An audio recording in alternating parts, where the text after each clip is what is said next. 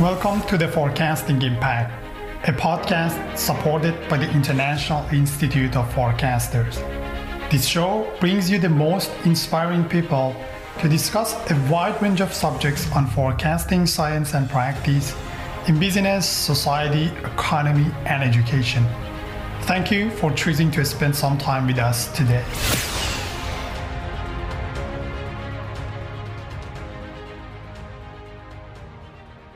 Hello, everybody. Uh, welcome back to Forecasting Impact. Um, my name is uh, Mahdi Abolghasemi. I'm a lecturer at the University of Queensland. Today, we have a new guest, and I will be your host. And I will be your co-host today. This is Shaya Devad speaking, and I'm a senior postdoc at Ghent University, Belgium. Yeah, I'm really happy to have to uh, Evangelos Spiliotis, a great E C R Um, an awesome friend and uh, really excellent, productive researcher. Um, uh, Evangelos, welcome, welcome to Forecasting Impact. Hi, Mahdi. Hi, Sari, and uh, thank you for, for having me here. Yeah, I'm going to introduce Evangelos for those of you who may not be familiar with him. Evangelos Spiliotis is a research fellow at the Forecasting and Strategy Unit, National Technical University of Athens, where he also serves as coordinator. His research interests include time series forecasting, decision support systems, machine learning optimization, energy forecasting, and energy efficiency and conservation. He's an associate editor of International Journal of Forecasting, has conducted research and development on tools for management support in many national and European projects. Evangelos co-organized the M four and M five forecasting competitions, and he's also an organizer of the M five competition. So there's a lot for an E C R going on there. Um, uh, so um, Evangelos, tell us about um, yourself. Like, how did you start your career in forecasting, and how did you end up in your current position? Sure. Th- thanks for the introduction, Mahdi. Um, well, uh, everything started back uh, when I was uh, an undergraduate student in the School of Electrical and Computer Engineering at the National Technical University of Athens. I was uh, in my senior year, and um, uh, we have something like uh, techno-economics, let's say, uh, um, series of courses that uh, we can optionally take. Uh, one of those courses uh, was dedicated in forecasting. Uh, back uh, in the days, it was uh, taught by Fotios Petropoulos. So I really enjoyed uh, uh, the course. Actually, it was, you know, one of uh, the few course courses I found, you know, particularly interesting in this series of courses. And, uh, you know, I, I got uh, excited with uh, forecasting. I asked Fotios if I could, uh, you know, conduct my thesis uh, in the in the laboratory. Uh, he was very positive, of course. Uh, so that's what, you know, uh, how everything happened. Then I, of course, uh, um, uh, was introduced uh, with uh, my professor, Vasilios Asimakopoulos, um, who, you know, also um, uh, gave me a lot of uh, feedback about forecasting. And, you know, then everything just uh, got involved uh, pretty naturally. Awesome. I didn't know that Fotios was your actually uh, teacher, lecturer before. Uh, of course, the in, in, in, in the university, in the um, National Technical University of Athens, I know it's a hub for forecasting, and there are a lot of uh, great researchers. Uh, I think they came out of this unit and are still working over there. Uh, are there still like a lot of researchers working actively? Well, I know a few, but uh, you can tell us a little bit about the forecasting unit over there as well. Yes, actually, there's a, you know, a chain of uh, forecasters um, there. We have, you know, uh, Professor Asimakopoulos, then, uh, uh, you know, also uh, Kostas Nikolopoulos was uh, a PhD student of uh, Vasilis, then Fotios, then me, uh, Nicoleta Zabeta Legaki, who's uh, uh, working with uh, forecasting applications for education. And uh, more recently, we have a lot of uh, researchers uh, working with uh, machine learning for time series forecasting. Uh, Artemio Semenoglou, a very close colleague of mine. Uh, Vangelis Doudourou, he's mostly focused in uh, retail forecasting. And uh, we have also some other students that uh, are more targeted in uh, financial forecasting. So, yeah. Mm. So, so we have a lot of uh, we have a lot of Greeks in the forecasting field. Seems like uh, you started with the Oracle of Delphi and haven't let go since. Why do you think forecasting is so popular in Greece? Uh, not sure. That's a, that's a good question. And, you know, this is something that always comes up uh, in the uh, I S F or, you know, other forecasting-related uh, um, conferences. Um, I think that uh, probably Professor Makridakis, who who's Greek, Uh, partially played a role in that. Um, like I said, uh, also from uh, our university, there are a lot of uh, people that started their career in uh, uh, the forecasting strategy unit. Uh, I don't know. I don't know. But, yeah. uh, you know, not, not because I'm Greek, but I do know that, you know, a lot of uh, Greeks are doing uh, great uh, work in, uh, you know, foreign universities. So, mm-hmm. Uh, I'm, I'm happy I can see a lot of Greek guys in the in the conferences and that were, you know, all of them super excited about forecasting. Yeah, for sure. Um, do you also teach in the unit? Do you teach any unit in, in, in the forecasting unit over there? In yes, actually, actually there are a lot of, uh, of courses. Um, the we have an undergraduate course about forecasting uh, techniques. Um, we also have a lot of uh, postgraduate courses, again, in uh, National Technical University of Athens. Some of them are about forecasting, our, others are about uh, decision support systems. Uh, another one is about uh, uh, using, let's say, expert systems for um, uh, smart cities. So these are more, let's say, uh, on the aspect of the electrical engineer. Um, I'm also uh, having a course in the Athens University of Economics and uh, Business. Uh, it's about uh, using uh, uh, forecasting and, analy- and analytics for uh, uh, economics. And I also have a, a, a teaching um, a, a, a course with uh, Professor Makridakis in the University of uh, Nicosia, which is about uh, applied forecasting. Um, yeah, we lot, lots of courses. Uh, yeah, we're, we're happy. We're happy. We have uh, you know lots of uh, uh, different students, and uh, also the, the courses are very diverse because you know some are undergraduate, uh, other postgraduate. Uh, some are more focused with uh, people you know with an engineering uh, background, others with a business background. So it's it's very diverse. Yeah, I'm, I'm I'm very happy to say that I was able to follow that applied forecasting course, uh, which was quite a challenge for me because I had to learn, uh, coming from psychology, I had to learn everything about time series and forecasting just by myself. But I really enjoyed it. And I was just wondering, you, you, so you teach a lot of courses. Do you, do you have a favorite one that you get most excited for or uh, favorite format maybe or...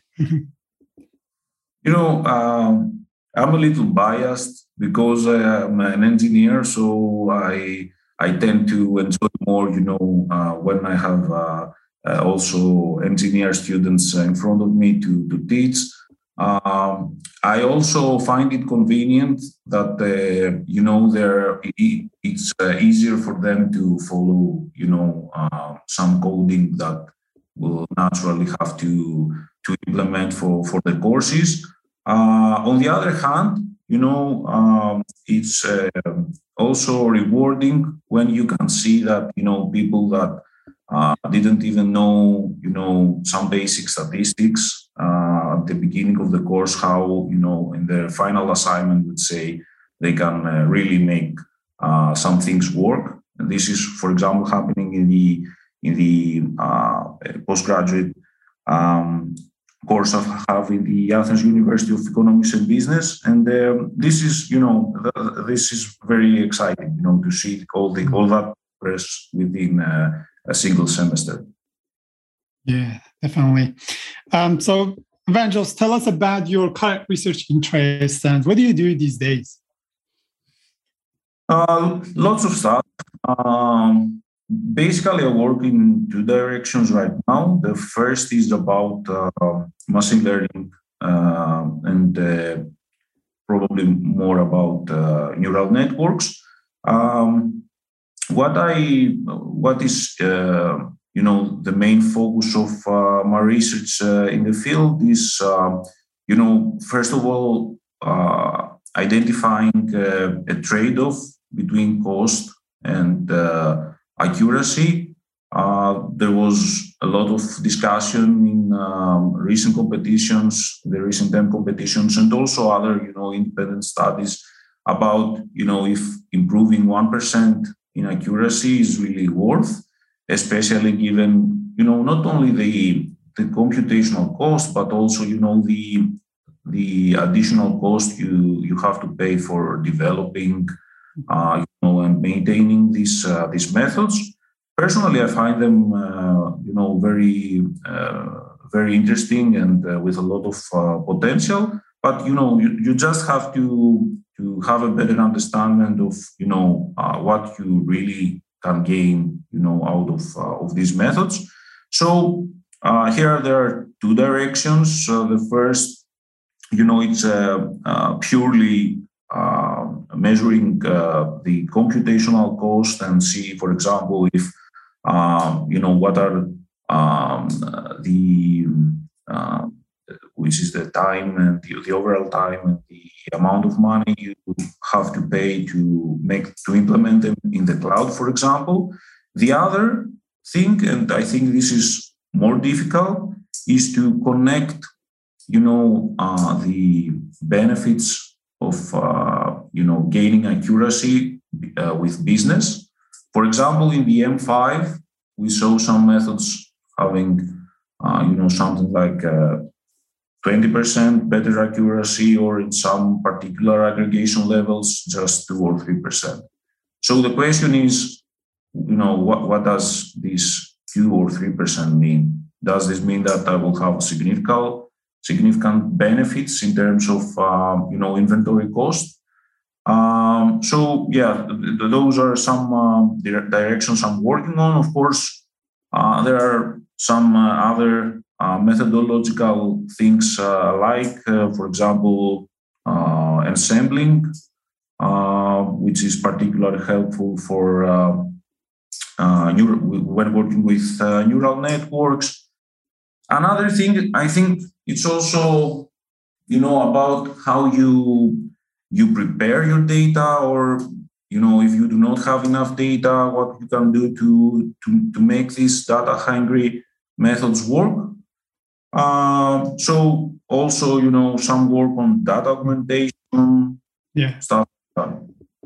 So back to the point that you mentioned, a lot of work that, you know, recently you have done on the um, you know, the trade-off between forecasting accuracy and also, you know, the, co- the associated costs that you can save and the implementation, how you can implement it, and whether there is any benefit implement over there, uh, a, a benefit over there or not. Could you give us like a couple of, you know, uh, distinct points? Like, okay, if if there is such a thing, if there is a cutoff like uh, that, okay, uh, if Um, you can gain this much of accuracy, it would be beneficial, or it would be beneficial if you can invest this much of money, or any similar points? Um, I think that uh, there's no answer unless there's, uh, you know, specific requirements and constraints. So it's uh, application dependent. Mm-hmm. For example, yeah.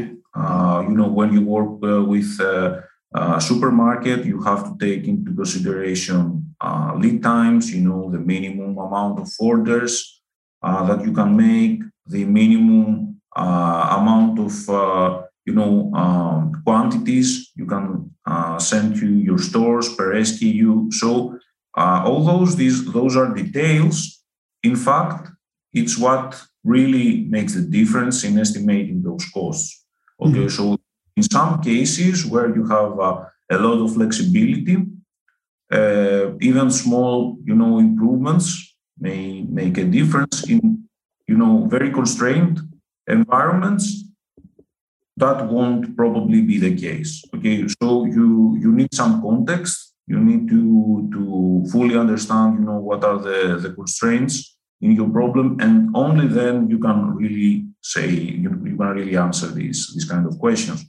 A, a, a PhD student in our university is working in, in this direction, you know, so having like a, a framework where you can basically, you know, define some of these hyperparameters and then get an estimate of, uh, you know, how much money you can uh, really make, or you know, if it's not uh, expressed in monetary terms, at least, you know, have uh, an understanding of, you know, how more sales you could probably make, which is the availability of the items or, you know, something similar. Yeah, definitely. Yeah. So you already mentioned a few things, but I was reading your, um, as a refresher, your two thousand eighteen paper about machine learning concerns and the way forward. And you mentioned three main points in the discussion section. So we need to become more accurate. And we've, we've talked about that, about accuracy, um, about the computing time, so the time investment. Um, and then the third one is one that I'm very interested in from a behavioral perspective, is that it should be, machine learning should be less of a black box. And I think that's very important in getting it accepted in business practice.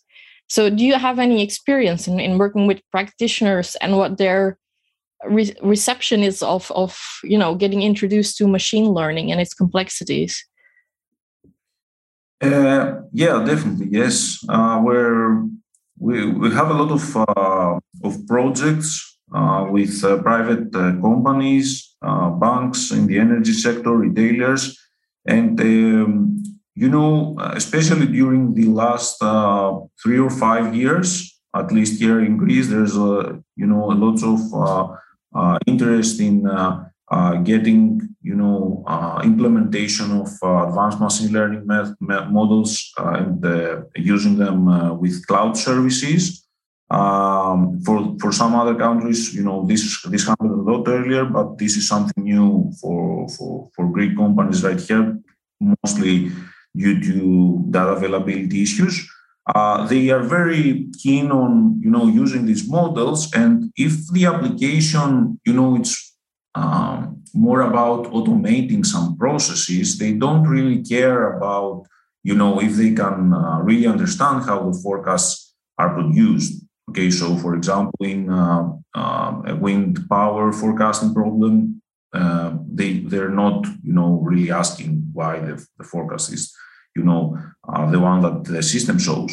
Uh, however, um, you know, when you work with, for example, uh, for creating the budget of a company, uh, then, you know, they they really want to know why uh, this is the case, okay, why the, the forecast is, is the one the system produced. And um, in, in many cases, they are also willing to sacrifice, let's say, um, accuracy, or at least they say the the, the methodological, let's say, uh, uh, advancements that you your method has, just in order, you know, to to be um, uh, easy for them to communicate the results, especially to the directions of uh, the bank or their company, um, make some adjustments. Okay, so I, I, I think that, you know, the, the more important the decisions the forecast support, the more of a le, le, of a black box the the forecast should be. Okay, so yeah, so um, the black box thing about the machine learning models that I often hear about. So uh, I was in a um, presentation and someone's talking about, you know, um, machine learning models that they're black box, and managers uh, often, you know, hire uh, C E Os or higher level managers. They don't, if they don't really understand it, they don't want to invest in it. And then I asked this question: um, do they really understand the complicated statistical models and, and they want to really understand it? Um, and if, well, the, the, the, the answer is probably not. If you can't really understand a machine learning model, a tree-based model, you can't probably understand a, a statistical model either. So they're both kind of, they're going to be a black box for you. But, uh, and then I made this argument, like, as long as you can get some, you know, um, decent response after, you know, decent test, then you can, you can build, you know, that has already built the trust, so you can trust on it. Why, why would you need to understand every little thing going on in a neural network? Um, you don't need it, just as like a statistical model that you don't need to understand how do you estimate every single parameters. Um, but uh, I don't have any answer for that, and I haven't heard any answer, any, at least any, uh, um, you know, response anywhere. But do you have any thoughts on that? I completely agree with you, Mahdi. And, um, you know, I think it's not about uh, really understanding the model. It's about, you know, having the, the, um, the, you know, knowing that if you were willing to do so, you would be able to do that. And maybe, you know, also, um, you know, given this understanding, um, be able to make some adjustments more easily. So, you know, it's more about knowing that you would uh, probably, you know, understand it and, and make it work, uh, yeah. you know, the, the way you you wish the model to, to work for you. Yeah. Yeah. I, I, apart from that, I, I completely understand with you. And personally, you know, if, if you have a, a model working, uh, um, uh, you know, twenty-four seven, and uh, always getting some good results, you, you probably don't have, you know, a way, uh, a reason not to trust that model. Yeah, but I see more acceptance coming in. Yeah, as, as you mentioned, like apart from the companies that they do the forecasting in Excel, I have seen at least in other countries, like uh, other industries, they are more kind of, you know, open to these things. Uh, mm-hmm. But yeah, interesting to see how it would how it would be in in, in future. Um, so I want to move on the conversation to something that uh, you like it so much, and that's M competitions. So you have been involved in M four, M five, and now M six. Um, so tell us a little bit about, first of all, um, maybe you can um, sum up a couple of things from forecastings, like M four and M five findings, for people who haven't heard about this or they want, you know, a refresher. What are the main findings uh, from M four and M five? And then we can talk about M six. Sure. Uh, well, the, the M competitions are uh, very popular in the uh, forecasting uh, literature. Uh, probably, you know, the, the first um, series of uh, forecasting competitions in the literature. Uh, the M four was uh, more about Uh, you know, uh, providing some answers about whether uh, machine learning models can uh, really make a difference in time series forecasting. Uh, back in the days, um, you know, there was uh, the, especially the neural networks, they were in their infancy in time series forecasting settings. We had a lot of, uh, you know, uh, great insights of what uh, neural networks can do in other fields, like uh, uh, uh, image recognition or, you know, uh, gaming. Um, but, you know, uh, for, forecasting um, wasn't that advanced, you know, and uh, familiar with working with uh, uh, these kind of methods. And uh, uh, this was the main motivation behind M four. We had seen a lot of, uh, you know, papers claiming Uh, superior performance of neural networks, and then when you uh, used simple benchmarks, you, you you could see that, you know, the improvements wasn't wasn't that great. So that motivated the the M four, and I think that it was very it was a very successful competition because um, it, first of all, it, it introduced a lot of uh, innovative methods. uh, for the first time, uh, at least, you know, for in, in the context of uh, uh, generalized forecasting, you know, working with uh, uh, very different uh, and diverse data set, uh, we saw the concept of uh, global forecasting models. So having a single uh, neural network to produce forecasts for very diverse uh, and a lot of series. Uh, so that was uh, very innovative. We also uh, saw some um, uh, meta-learning methods that uh, you know apply complex um, uh, combinations of forecasts based on uh, time series futures. Uh, also very innovative and interesting um, uh, concept. And uh, based on that, you know, we we saw that machine learning is the way forward. Is the is the you know the, the next big thing, and uh, that we should uh, keep investing in this kind of research. Uh, of course, previous uh, results like you know that uh, combinations work uh, and stuff like that uh, uh, were confirmed in the M four, and uh, uh, you know the the in order to move to the M five. Um, we we were mostly interested in, you know, um, since all the previous M competitions were applied in a very uh, generic concept, you know, basically having a model where uh, it, it could work, you know, for any type of series. We found that, uh, you know, this isn't always uh, appropriate because, you know, you uh, in practice, you work with very Uh, specific data sets. Okay, and this was also uh, some of the major uh, concerns expressed for the previous M competitions. So we decided to focus on retail forecasting, which is one of the major, you know, applications of uh, forecasting. Um, Walmart was generous enough to, to provide a very nice data set. So we work with hierarchical uh, time series, with real data uh, of uh, six years. I think, and um, the competition was hosted in Kaggle. Um, I think that, you know, the, the competition confirmed that uh, um, uh, combinations work, that machine learning works.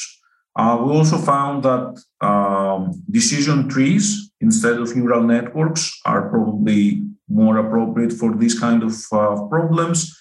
Uh, they were very fast to use and uh, very efficient in working with tabular data. Uh, of course, again, we saw some neural network-based models work particularly well with these data sets, but you know the uh, tuning of this mod of these models, if you want, was much more challenging than using you know decision tree-based models. Um, especially when you work with also explanatory variables and uh, you know other other factors you want to, to take into consideration. Uh, so yeah, that's that's the story be behind the two most recent M competitions, and now we're working yeah. with the M six. M six, yeah. So how is that going out? Uh, I know we are still on. Well, trial has finished, like it has officially started, but um, so how is it going? Um, uh, you know, we, we are in the first month of uh, the M six competition. Just to, to introduce uh, you to the M six for people that are not uh, aware of uh, the competition, it's a financial competition. Mm-hmm. uh, its purpose is to, uh, is, is to forecast the rank of uh, some particular assets, the relative ranks of some assets. So basically, you know, uh, provide a signal which assets are more likely to, to have uh, major uh, returns or the opposite. And the second part of the competition, which is uh, also very exciting, is, you know, how you can transform these forecasts into uh, investments. Okay, so how you uh, create, you know, a portfolio of, uh, of assets. The M six includes uh, one hundred assets, E T Fs, and stocks. Um, uh, like I said, it's uh, the first month of uh, the competition, which will run for uh, another eleven months. Um, uh, you have to resubmit your forecasts um, every every month if you wish. Uh, and they're both quarter and global winners because there are a lot of uh, prizes uh, out there. Um, I think it's too early to tell if, uh, you know, we have a, a clear winner or something that we can learn from the leaderboards.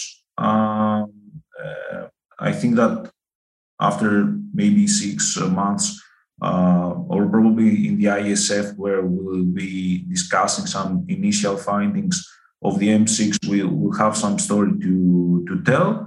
Uh, yeah.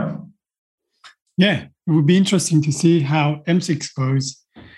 And um, in, in, uh, in financial context, like financial data set, um, uh, I think there is a lot that we can learn. And it would be interesting to see how also the machine learning models are going to work uh, over there, because I, I know of some some companies that they work they they use machine learning models and they make decent money. So um, yeah, we as I said, like I think it would be interesting to see. Uh, hopefully, some of the big companies in the world that they are making millions of money to come into the conference, at least to show their not to show their models. Well, they wouldn't probably. But at least to to, to forecast and uh, to see how they perform on these data sets for the first time, to see to see their results. Yeah, yeah.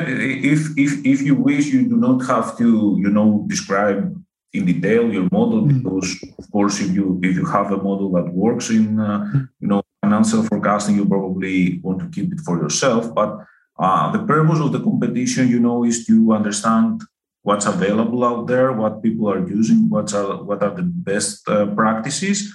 And, you know, since there's a lot of noise and randomness in this uh, uh, environment, um, you know, be able to, to understand if, you know, simplicity, simple methods would uh, would be better to use, you know, in mm-hmm. such contexts. Or, you know, you have a super sophisticated machine learning um, method. And, you know, uh, I, I find it particularly challenging to to deal with the first uh, track of the competition, the forecasting part, because, you know, when it comes to decisions, there are a lot of other kinds of uh, optimizations and simulation methods you can use to, to, you know, determine the weights of the investment. You can focus on on the risk instead of, you know, the exact returns of um, of the assets. So I think that, you know, it's more straightforward to work in the direction of investment. Uh, forecasting, I think that that would be the more uh, the most challenging, uh, you know, uh, part of the competition. And uh, actually, I think that this is also uh, currently the case with the leaderboards, because you can see, Uh, uh, at least for now, uh, very small improvements compared to, to some benchmarks. Yeah, looking forward to it. Um, we will see uh, some initial results in, in Oxford conference, and uh, let's see how it goes. It's going to be a long one. It's going to last one year, right? So it it finished on in, in February twenty twenty-three. Is that right? Or yeah, yeah, yeah, that's right. Okay. So, yeah, let's see how it goes. uh, all right. So we're going to move on to the last part. Uh, Shari, yeah, go on, please. Yeah, yeah. I was just wondering, um, I, I've been looking at, so you have so many courses that you teach. You publish at a super high rate. You organize the M competitions. Um, how do you divide your time? Where do you find the time? Do you work twenty-four seven or uh, yeah. t- tell us your secret? Uh, yeah, of, of course, I, I work a lot of hours. Okay, there's not such a thing like, uh, you know, just uh, I'm a super kid or something like that. Uh, there's a lot of work going on. But, um, you know, even if there's a lot of pressure, I think that um, uh, if you really like what you do, you always find some, some time. It's like, you know, having sparing some time for your friends or family. Okay, it's it's what you enjoy. Uh, personally, you know, it's uh, something that gives me happiness to to work with some uh, uh, particular uh, parts of, uh, of my research agenda. And I also am uh, lucky enough to have some uh, close colleagues of mine that uh, work with me. And uh, so, you know, I have their support. Uh, we exchange ideas. We also work hard. And uh, I think this is, you know, the the secret, let's say, be, behind doing a lot of, uh, of stuff. And although we're not, uh, you know, uh, a huge laboratory, we're uh, seven people, let's say, uh, working in the in the laboratory. I think that, you know, since they're uh, everyone is very dedicated to to what they do. That's that's what makes the difference, because uh, you know, in Greece we we do not really have um, lots of funding for doing research. So when student comes and says, I, I really want to do a PhD, is something that he really wants to do. Okay, it's not, yeah. you know, because he got some funding. Or, so there, yeah, this is this is uh, how the team works and how the uh, outcomes are produced. Yeah, definitely. That's uh, that's exciting to see uh, these great works coming out, and uh, yeah, keep keep. Keep rocking. Um, so we're going to ask the last question uh, of our conversation. We ask everybody, actually. um, tell us about um, your recommended must-read papers and books in forecasting for our audiences that might be interested to know. Sure. Um, I'm going to start with uh, with the books. Yeah. Okay. The- The, the must-read is uh, definitely the Forecasting Principles and Practice by Hyman and Athanasopoulos.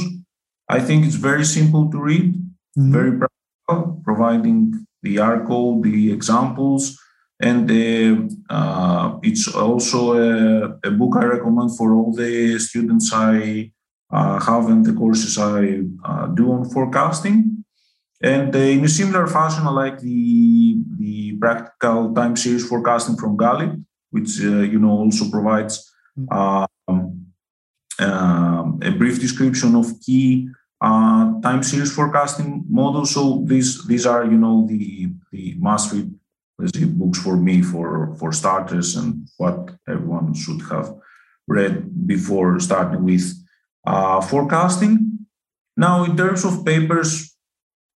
Uh, that that's a very difficult one, because my favorite change depending on what I'm uh, excited working at the moment.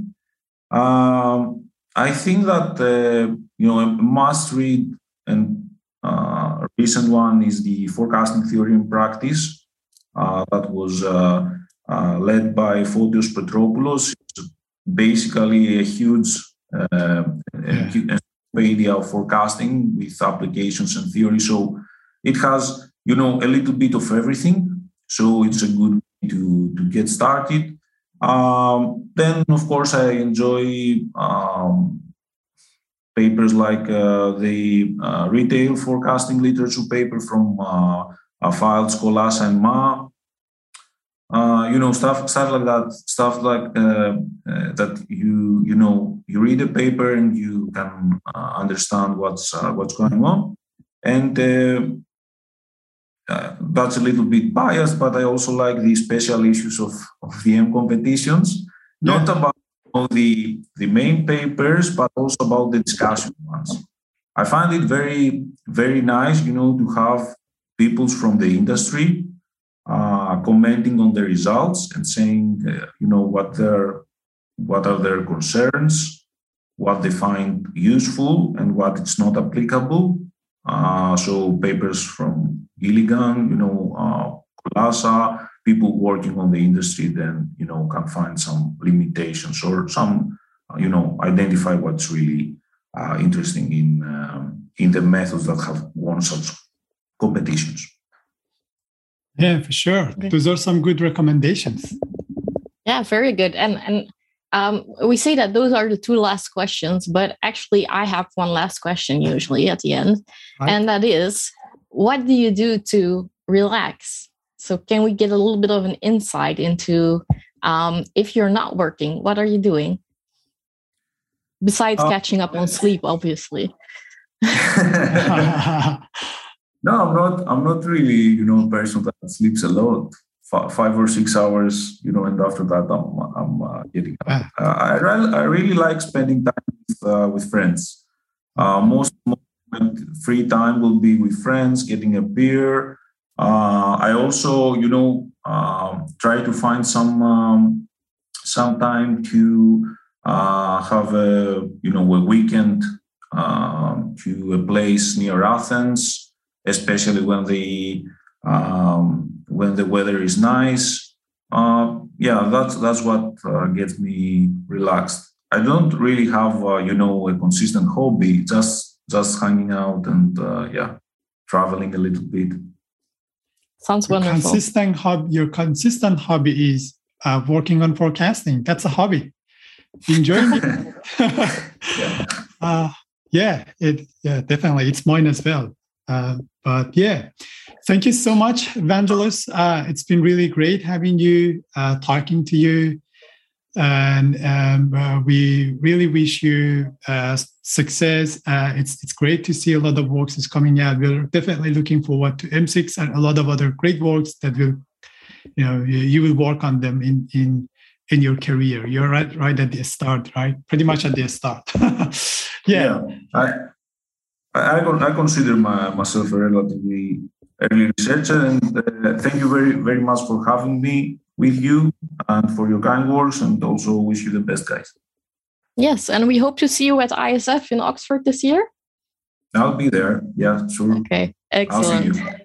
Okay, thank you for being our guest today. Thank you. Thank you. Thank you for taking your time and listening to Forecasting Impact. If you like this show, please subscribe to our podcast and leave a review. You can follow us on Twitter and LinkedIn at Forecasting Impact. Ask your questions and share your thoughts with us. We appreciate you and we look forward to seeing you at our next episode.